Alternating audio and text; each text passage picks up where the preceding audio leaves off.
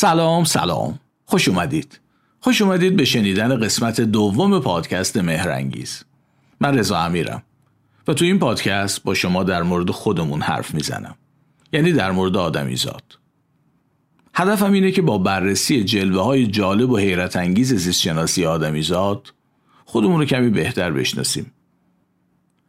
و برای احترام به شعار قشنگ زن زندگی آزادی شعار این روزامون تو فصل اول این پادکست بیشتر به موضوعات مربوط به زنان می‌پردازم. تو قسمت اول این موضوع رو مطرح کردم که برخلاف تصور خیلی از آدما نقش مادر در به وجود اومدن بچه از پدر بیشتره. یعنی یه جورایی ما بیشتر بچه مادرمونیم. و شروع کردم توضیح دادن این رو که این حرف دقیقا یعنی چی؟ تو این قسمت هم همون موضوع رو ادامه میدم و می‌خوام دلایل دیگه ای به حرفایی که تو قسمت قبلی گفتم اضافه کنم. تو قسمت قبلی در مورد یک بخشی از سلول هامون صحبت کردم که البته تو سلول های خیلی جوندارای دیگه هم وجود داره به نام میتوکندری. گفتم میتوکندریا کارشون مربوط به تامین انرژی سلول هاست. یه تعدادی هم ژن دارن. و اما هم تخمک مادر هم اسپرم پدر هر کدوم یه تعدادی میتوکندری دارن ولی موقع لقاح میتوکندریای اسپرم وارد تخمک نمیشن. یعنی وقتی سلول تخم تشکیل میشه هر چی میتوکندری توی سلول تخمه از تخمک اومده یعنی از مادر اومده. به این ترتیب ما همه میتوکندریامون و همه ژنای میتوکندریامون رو از مادرمون گرفتیم فقط.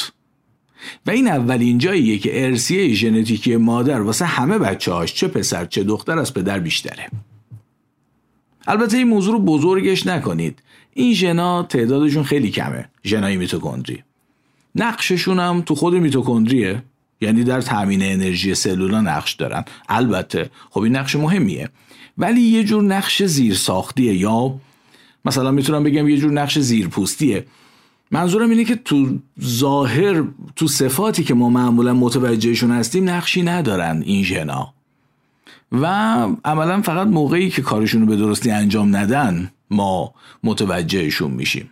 پس نتایج عجیب غریب نگیرید از این داستان ژنای میتوکندری که تو قسمت قبلی تعریف کردم. اینکه این ژنا فقط از مادر به ما می‌رسند بله اما مثلا قرار نیست با همین چند تا دونه ژن که ما فقط از مادرمون گرفتیم قیافه و هوش و همه چی رو به مادر نسبت بدید. تو قسمت قبلی به یه موضوع خیلی باحال و هیجان انگیزم اشاره کردم. هوای میتوکندریایی. زنی که همه آدمای زنده امروز کره زمین ژنای میتوکندریشون رو از اون گرفتن. اگه قسمت قبلی رو نشنیدید پیشنهاد می‌کنم حتما اول اون قسمت رو بشنوید که همه این چیزها رو اونجا مفصل توضیح دادم. اگه براتون سواله که چرا اسم پادکست رو گذاشتم مهرنگیز اینو دیگه نمیگم. تا خودتون برین تو قسمت اول بشنوید. اگه موافق باشید دیگه کم کم بریم سراغ موضوع اصلی این قسمت آماده اید؟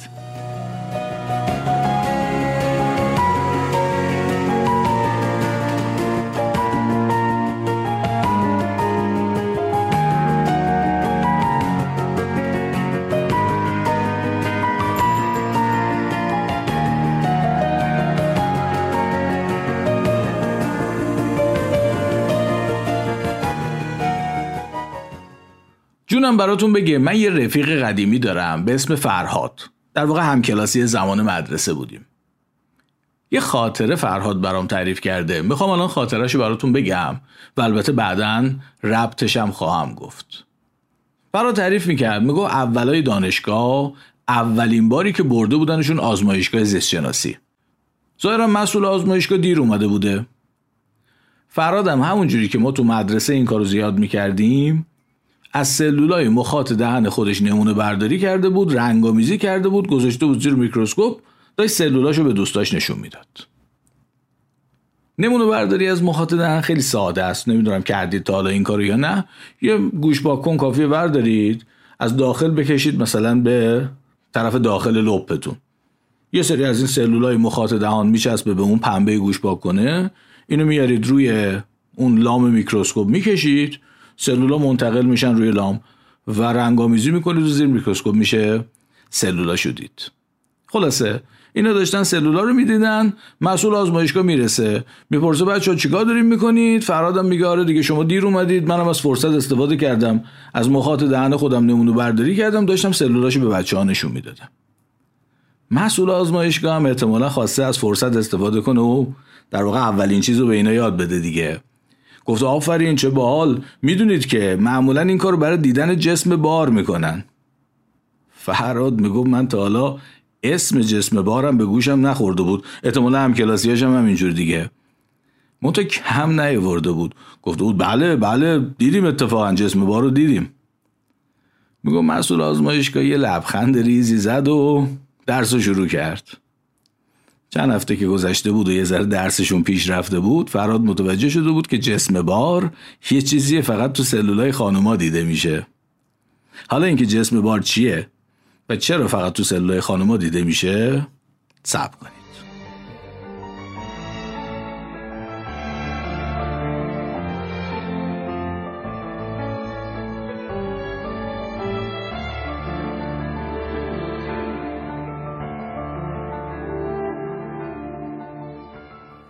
تو قسمت قبلی گفتم سلول تخم آدمی زاد به طور طبیعی 46 تا کروموزوم داره. کروموزوم چیه؟ یه سری ساختار رشته‌ای، یه چیزی مثلا مثل نخای ریز تو سلول فرض کنید که ژنا در واقع بخشای کوچیکی از این نخای ریزن. مثلا مثل رابطه قطار و واگنای قطار فرض کنید رابطه کروموزوم رو با ژنا. قطار میشه کروموزوم، هر واگن هم میشه یه ژن. همینقدر بدونید برای بحث ما کافیه. این 46 تا کروموزوم سلول تخم 23 تاش از اسپرم اومده 23 تا از تخمک نصفشون ارسیه پدری هن نصف دیگهشون ارسیه مادری. تو ژنتیک معمولا کروموزوم رو از بلند به کوتاه شماره گذاری می‌کنن. یعنی بلندترین کروموزوم اسپرم مثلا میشه شماره یک 23 تا کروموزوم دیگه. بلندترین کروموزوم تخمک میشه شماره یک کوتاه ترینشون میشه شماره 22 شما لابد انتظار داشتین کوتاهترین بشه 23 ولی نمیشه. چون 23 داستان داره و اصلا موضوع صحبت ما در مورد همین کروموزوم های 23 که بهشون میگیم کروموزوم های جنسی. فعلا 23 رو بذاریم کنار کروموزوم های جنسی رو بذاریم کنار. 22 تا کروموزوم دیگه بین اسپرم و تخمک کاملا مشابهن. یعنی چی؟ الان بلندترین کروموزوم اسپرم و بعد بهش بگیم کروموزوم شماره یک دیگه. بلندترین کروموزوم تخمک هم شماره یک. یک اسپرم با یک تخمک کاملا هم اندازه و هم شکلن دو اسپرم با دو تخمک پنج اسپرم با پنج تخمک 17 اسپرم با 17 تخمک اینا دقیقا هم اندازن. اینجوریه که بعد از لقای اسپرم و تخمک وقتی تخم تشکیل میشه توی سلول تخم 22 جفت کروموزوم تشکیل میشه. 22 جفت که هر جفت از دو کروموزوم کاملا مشابه کاملا هماندازه با تعداد ژنهای برابر تشکیل شده. خود طول این 22 تا با هم متفاوته ها. از یک تا 22 همینجور کوتاه شده. یک خیلی بزرگه 22 خیلی کوچیکه. اما یک اسپرم با یک تخمک عین همن اندازه همن. ده اسپرم با ده تخمک 22 اسپرم با 22 تخمک عین همن. اینا میرن توی تخم با هم جفت میشن. یه جفت یک یه جفت دو تا برو یه جفت 22 به این 22 جفت کروموزوم به این 44 تا کروموزوم که به صورت 22 جفت مشابهن میگیم کروموزوم های غیر جنسی هر جفتم فهمیدین دیگه. دو کروموزوم کاملا مشابه کاملا هم اندازه. یکی از پدر یکی از مادر. در مورد این کروموزوما هم وضع پسر و دختر مثل همه هم وضع پدر و مادر مثل همه. یعنی از پدر و مادر این کروموزوما به صورت مساوی به همه بچه ها به ارث می‌رسن. پدر یه دونه یک میده مادر یه دونه یک. پدر یه دونه دوازده میده مادر یه دونه دوازده همون قدی. ولی صحبت ما در مورد کروموزومایی که اینجوری نیستن. یعنی از پدر و مادر به صورت مساوی به ارث نمی‌رسن. چون خب یادتون که نرفته. بحثمون اینه که نقش ژنتیکی مادر یه جاهایی بیشتره. پس باید بگردیم اونجایی رو پیدا کنیم که پدر و مادر ارسیه مساوی به بچه نمیدن و حالا می‌دونید دیگه ارسیه مادری قراره که بیشتر باشه. جفت 23 که بهشون میگیم کروموزومای جنسی می‌تونه اینجوری باشه. یعنی می‌تونه از پدر و مادر به صورت نامساوی به ارث برسه. اما چرا میگم می‌تونه؟ چون تو دخترها به صورت مساوی به ارث می‌رسه. فقط واسه پسرها نامساویه. در مورد دخترها وضع جفت 23 یعنی کروموزوم جنسی هم مثل 22 جفت دیگه است. جفت 23 کروموزوم های یه دختر دو تا کروموزوم کاملا هم اندازه با تعداد ژنای مساوی به نام کروموزوم X هر کدومو بهش میگیم X به این ترتیب میگیم یه دختر طبیعی XX این دوتا X هم یکیش از پدر اومده یکی از مادر. عین همون 22 جفت دیگر. در واقع در مورد دختر همه چیز کاملا مساوی. در مورد این 46 کروموزوم از پدر و مادر میاد. یه یک از پدر یه یک از مادر یه 22 از پدر یه 22 از مادر یه X از پدر یه X از مادر. کاملا هم مساوی. این کروموزوم X کروموزوم نسبتا بزرگی هم هست. یه جوری که اگه قرار بود مثل بقیه بر اساس طول شماره گذاری بشه حتما شمارش یه رقمی می‌شد.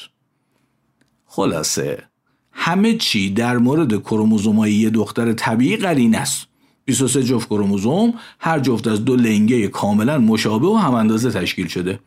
یه لنگه از پدر اومده یه لنگه از مادر. بذار اصلا اینجوری بگم.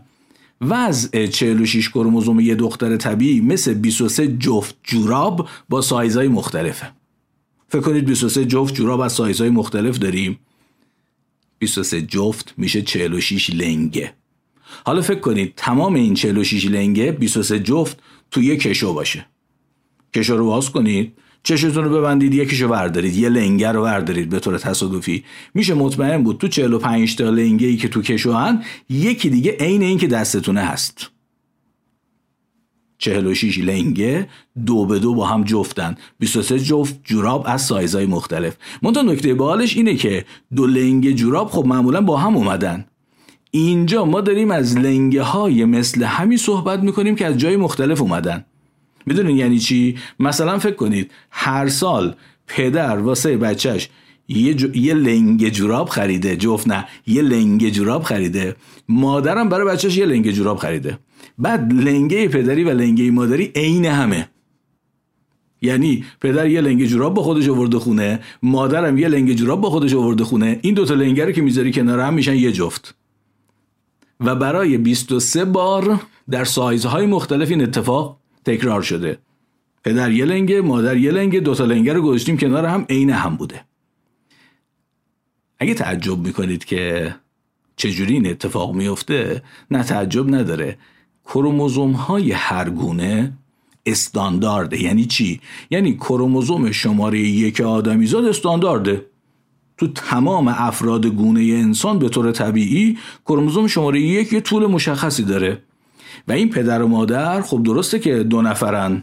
می‌تونن از نژادهای مختلف هم باشن. یکی سیاپوس باشه یکی زردپوست باشه. باشه ولی جفتشون آدمن. استاندارد کروموزوم های یه گونه مثلا آدمیزاد اینجوریه که کروموزوم شماره یک همه افراد طبیعی یه طول مشخصی داره یه تعداد ژن مشخصی داره. اینجاست که وقتی پدر یکی از کروموزوم های شماره یکشو میده به بچه مادرم یک کروموزوم شماره یک دیگهشو میده به بچه این دوتا میرن تو بچه با هم جفت میشن. مثل یه جفت جوراب که ولی با حاله که لنگه هاش از جاهای مختلفی اومده. و نکته اینه که جفت 23 دخترم عین همین است. پدر یه دونه ایکس میده مادر یه دونه ایکس میده. طول کروموزوم ایکس آدمیزاد به طور طبیعی استاندارده. فرق نمی‌کنه این ایکس از کجا اومده. مثلا این پدر و مادر می‌تونن پسرم و دخترمو باشن. باشه. می‌تونن دو نفر باشن از دو تا قاره مختلف. باشه. همین که جفتشون آدمی زادن کافیه که کروموزومای ایکسی که میدن به طور طبیعی عین هم باشه. یه لنگ پدر یه لنگ مادر تو دختر میشه یک جفت کروموزوم ایکس مثل هم.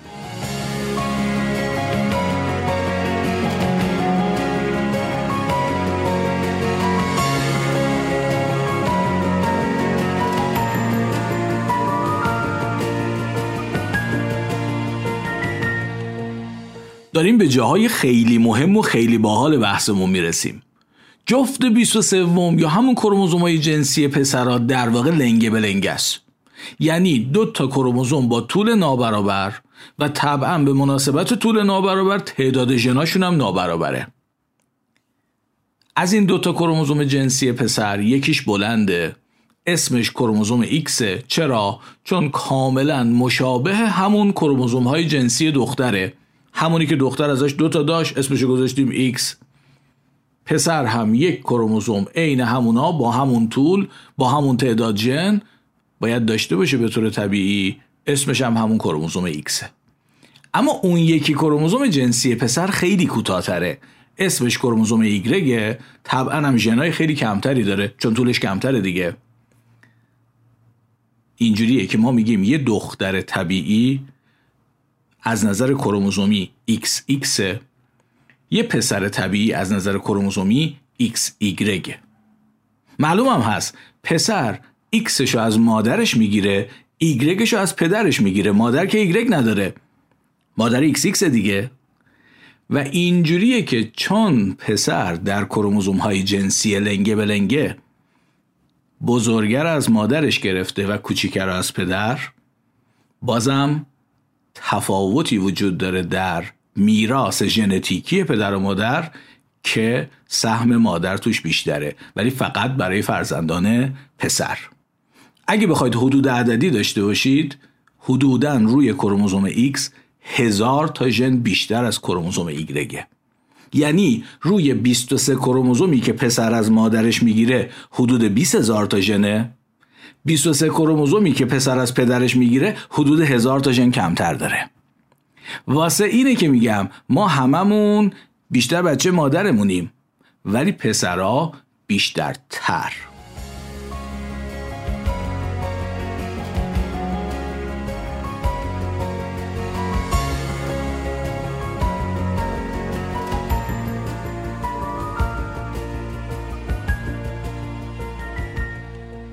راستش موضوع کروموزوم های X و Y فقط تفاوت تعداد ژناشون نیست.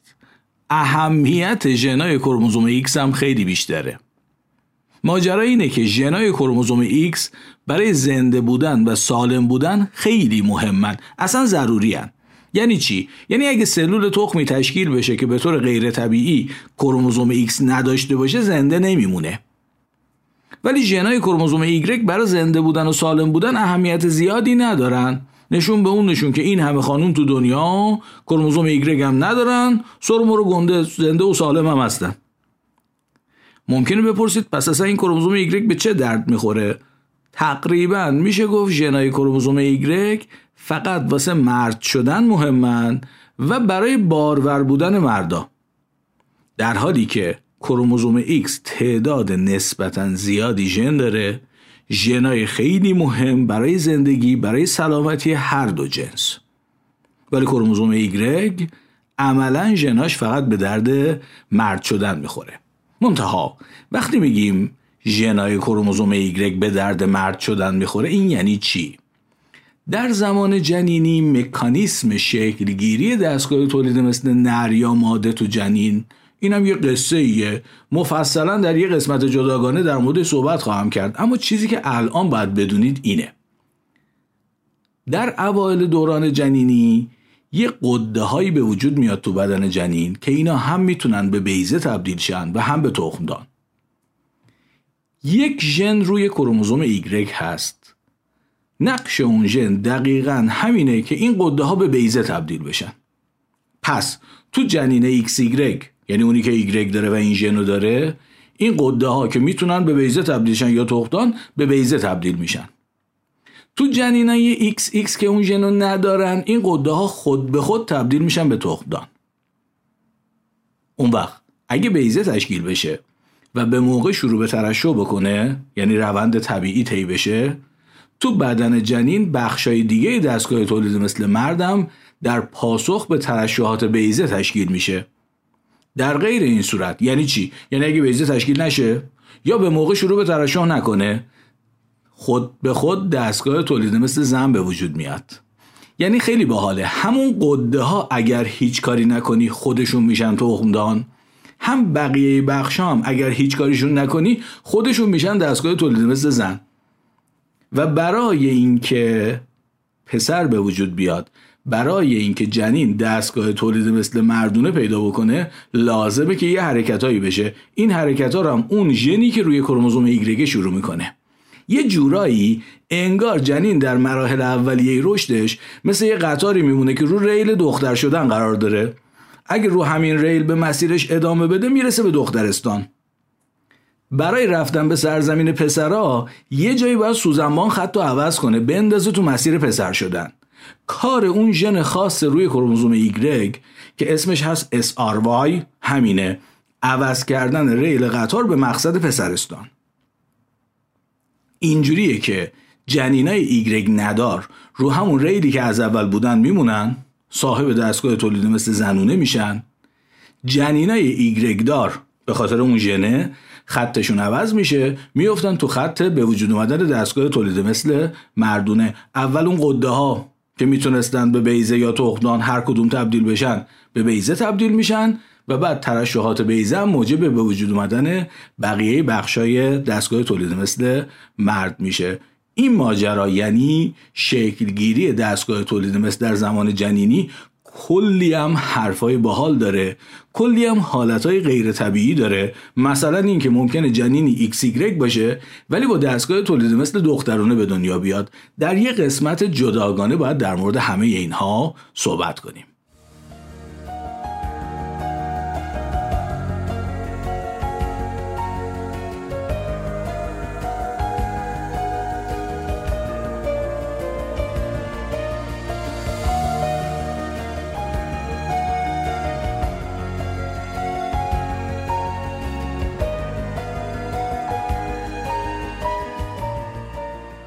دارم فکر می‌کنم که توی این قسمت خیلی در مورد کروموزوم حرف زدم و واقعا امیدوارم که این شما رو فراری نده.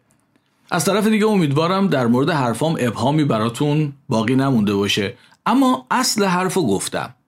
تفاوت اندازه کروموزوم های X و Y که از مادر و پدر به پسر می‌رسن تفاوت تعداد ژن های این دو کروموزوم و تفاوت اهمیت ژن های این دو کروموزوم دلیل دیگریه برای اینکه نقش مادر در به وجود اومدن ما مخصوصا در به وجود اومدن ما آقایون از پدر بیشتره. اما هنوز ماجرای جسم بار و خاطره فرهاد رو توضیح ندادم که الان می‌خوام این کارو بکنم. ماجرا از این قراره. در مورد کروموزوم های غیر جنسی یعنی جفت یک تا 22 که در موردشون کمی با هم صحبت کردیم درستش اینه که سلول تخم از هر کدوم دو تا داشته باشه. یه دونه هم فله سه تا هم فله. درستش دو تاست. دو تا یک دو تا دو تا دو تا بیس و دو. اینجوری بگم که اگه سلول تخمی تشکیل بشه از هر کدوم از اون 22 کروموزوم یه دونه داشته باشه فقط که معلوم غیر طبیعیه دیگه اصلا زنده نمیمونه. اگه از هر کدوم از اونا به جای دوتا سه تا داشته باشه در بیشتر موارد زنده نمیمونه. فقط در مورد سه تا کروموزوم این موضوع باعث مرگ نمیشه. باعث اختلالات شدید میشه البته. کروموزوم 13 18 و 21 که فکر می‌کنم با مورد کروموزوم 21 آشنایید. سندروم داون. همون چیزی که متاسفانه هنوز خیلی ها بهش میگن مونگولیسم در افراد مبتلا به سندروم داون به جای دو تا کروموزوم 21 سه تا کروموزوم 21 وجود داره. پس کروموزوم های غیر جنسی درستش اینه که دوتا باشه. یکیش می‌کشه ستاش هم در بیشتر موارد می‌کشه. 13 و 18 و 21 سه تا کروموزومی که حالا میشه با ستا داشتنشون بچه زنده بمونه ولی مشکلات خیلی زیادی داره. بهترینشون همون سندروم دانه که شما احتمالا باهاش آشنایید. 13 و 18 ستا بودنشون خیلی بده. و این خودش البته یه چیز مهم نشون میده. چقدر تنظیمات ژنتیکی ما دقیق و مهمن. یعنی شما می‌بینید یک فرد مبتلا به سندروم داون همون چیزایی که ما داریم هم داره یه دونه هم تازه اضافی داره. ولی همین اضافی داشتن متاسفانه می‌بینیم که چقدر باعث اختلالاتی میشه. و این همونجور که گفتم نشون دهنده دقیق بودن و ظریف بودن تنظیمات ژنتیکیه. حالا در مورد کروموزوم های غیر جنسی طبیعی دوتا بودنه. در مورد کروموزوم X طبیعی اینه که یه دونه باشه. چون متوجه اید مرد یه دونه کروموزوم X داره و خب سالمه دیگه. حالا میگید اه زنها که دو تا X دارن. پس چجوری زنها با دو تا X طبیعی هن؟ نکته همینجاست. زن که دو تا کروموزوم X داره و X یه دونه بودنش طبیعیه؟ تو هر سلول زن یکی از ها به طور تصادفی غیر فعال میشه. چون X در یک نسخه ژنهای کروموزوم X در یک نسخه بودنشون طبیعیه. و نکته اینه تو هر سلول زن که یکی از دوتا کروموزوم Xش غیر فعال میشه اون کروموزوم X غیر فعال همون چیزیه که زیر میکروسکوپ دیده میشه بهش میگن باربادی یا جسم بار. به این ترتیب اگه سلولای یه مرد طبیعی که XY ببرید زیر میکروسکوپ کروموزوم X غیر فعال یا جسم بار توش نباید دیده بشه.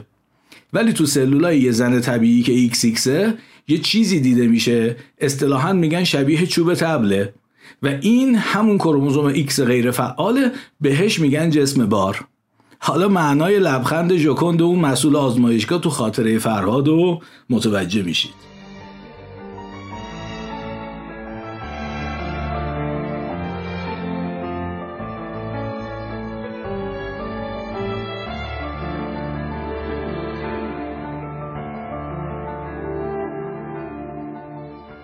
قبل از اینکه حرفمو تو این قسمت تموم کنم می‌خوام یکی از چیزهایی که گفتم و توضیح بدم. من در مورد سندروم داون صحبت کردم و گفتم متاسفانه هنوز کسانی به این بیماری میگن مونگولیسم و ممکنه برای شما سوال باشه که چرا متاسفانه و چرا به این بیماری نباید بگیم مونگولیسم یا به افراد مبتلا به سندروم داون نباید بگیم مونگول مونگول همون چیزیه که ما بهش میگیم مغول.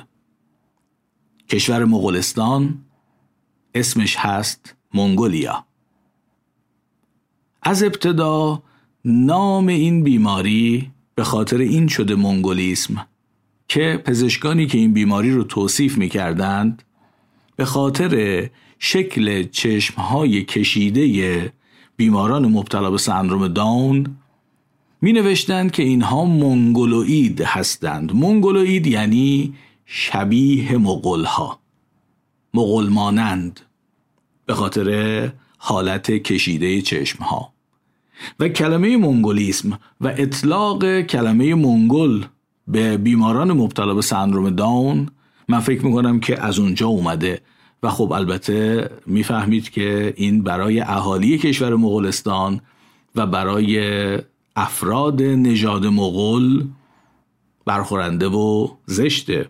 فکر کنید یه بیماری باشه اسمش ایرانی باشه. و به همین خاطره که شاید براتون جالب باشه در دهه 60 میلادی مثلا 60 سال پیش در واقع در این مورد بیانیه ای صادر شده گروهی از دانشمندان به این اسم به کاربرد این اسم در مورد این بیماران اعتراض کردند و در جوامع علمی این کلمه منسوخ شده. ما این بیماری رو امروز بهش میگیم سندروم داون که داون اسم یک کسیه که این بیماری رو توضیح داده و تشریح کرده. یا بهش میگیم تریزومی 21 21 کروموزومیه که در این بیماری سه تاست تریزومی هم دقیقا به همین موضوع اشاره داره. سه تا کروموزوم 21 به حال کلمه منگل اصلا خوب نیست که برای این بیماران به کار بره. به علتی که توضیح دادم و البته که متاسفانه نه تنها در مورد این بیماران در بسیاری از موارد دیگر عقب موندگی های ذهنی و جسمی هم بسیاری این کلمه رو به کار می‌برن که جای تأسف داره. قبل از اینکه این قسمت رو تموم کنم می‌خوام یادآوری کنم که پاسخ به سوال اینکه ما بیشتر بچه مادرمون هستیم دقیقا یعنی چی دست کم یه قسمت دیگه هم ادامه داره. راستش در مورد همین چیزایی هم که تو این دو قسمت گفتم چیزای دیگه ای هست که علاقمند بودم و هستم که براتون تعریف کنم. و واقعا امیدوارم اگه عمری باشه و بشه یه موقعی در موردش براتون بگم. این قصه تازه شروع شده و من واقعا امیدوارم همراهی من و شما تو پادکست مهرنگیز حالا حالا های ادامه داشته باشه. لطفا تا قسمت بعدی مراقب خودتون و خوبیاتون باشید. دوباره باز خواهم گشت در گلخانه ها را. باز خواهم کرد تمام آسمان را. آبی پرواز خواهم کرد. تو را در کوچه های کودکی آواز خواهم کرد. دوباره باز خواهم گشت دوباره باز خواهم گشت. تمام قفل را باز خواهم کرد. از آن جایی که ماندم ناتمام آواز خواهم کرد.